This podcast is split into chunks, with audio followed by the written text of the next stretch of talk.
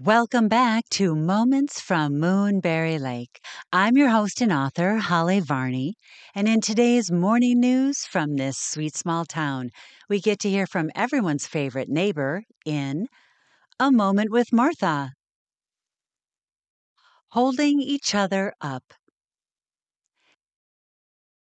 In terms of personality types, I have to be honest and say that being an extrovert in the later years of life serves you better than being an introvert.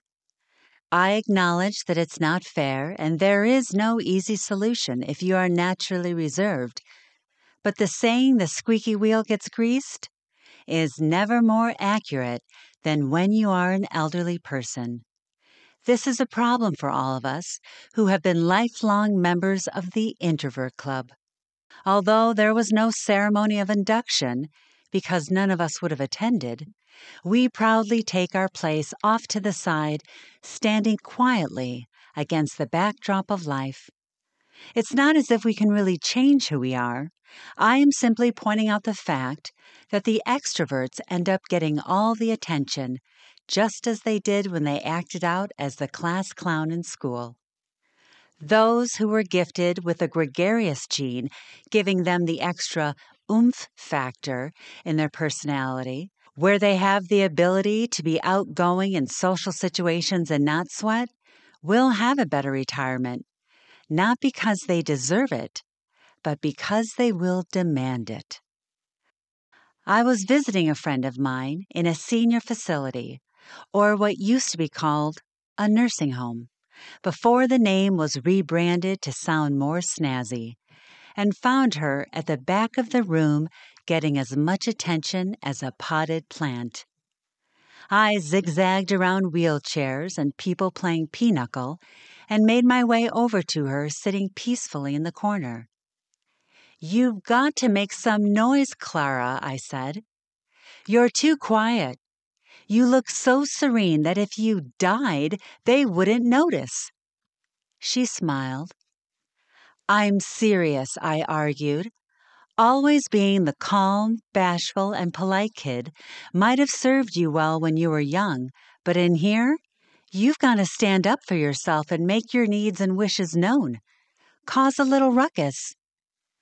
Clara seemed unaffected by my speech. You're like an oak tree, standing in the background, getting older by the day, while people barely give you a glance. I know you have always been the observer, taking in all the activity and not being a part of it, and happy to be invisible. However, that will not serve you well here. You have to engage with others, make friends with the staff, wave at people walking by. She shrugged. When was the last time you asked for another bowl of tapioca? Or told someone that you'd rather read than have the TV on? Did you speak up and tell them how you hate green beans? Have you introduced yourself to the person living across the hall or told someone a story about when you were younger? You cannot go silent. You must make your presence known. She simply listened. Being an introvert at our age isn't interpreted as shy and thoughtful. They'll think you're senile with a blank mind. Acting like a shrinking violet when you're elderly only means that you've died from lack of care. You must make some racket to remind people you're still around. Draw some attention to yourself. Let out a cry or scream and see if someone looks in your direction. Wave your hands and shout, Hello, here I am. I plopped down next to her, feeling frustrated, not sure what else I could say. She then reached over and placed her hand over mine. I've always thought of myself as a sugar maple tree on the inside, she said. I'm now a fully grown, glorious sugar maple tree that's turned bright golden as I approach the end of my season. If you're sugar maple with your syrupy sweet inside, what does that make me? I asked. My friend stared at me with a grin. You can be the sturdy, protective oak tree, sharing the forest with me. That made me chuckle.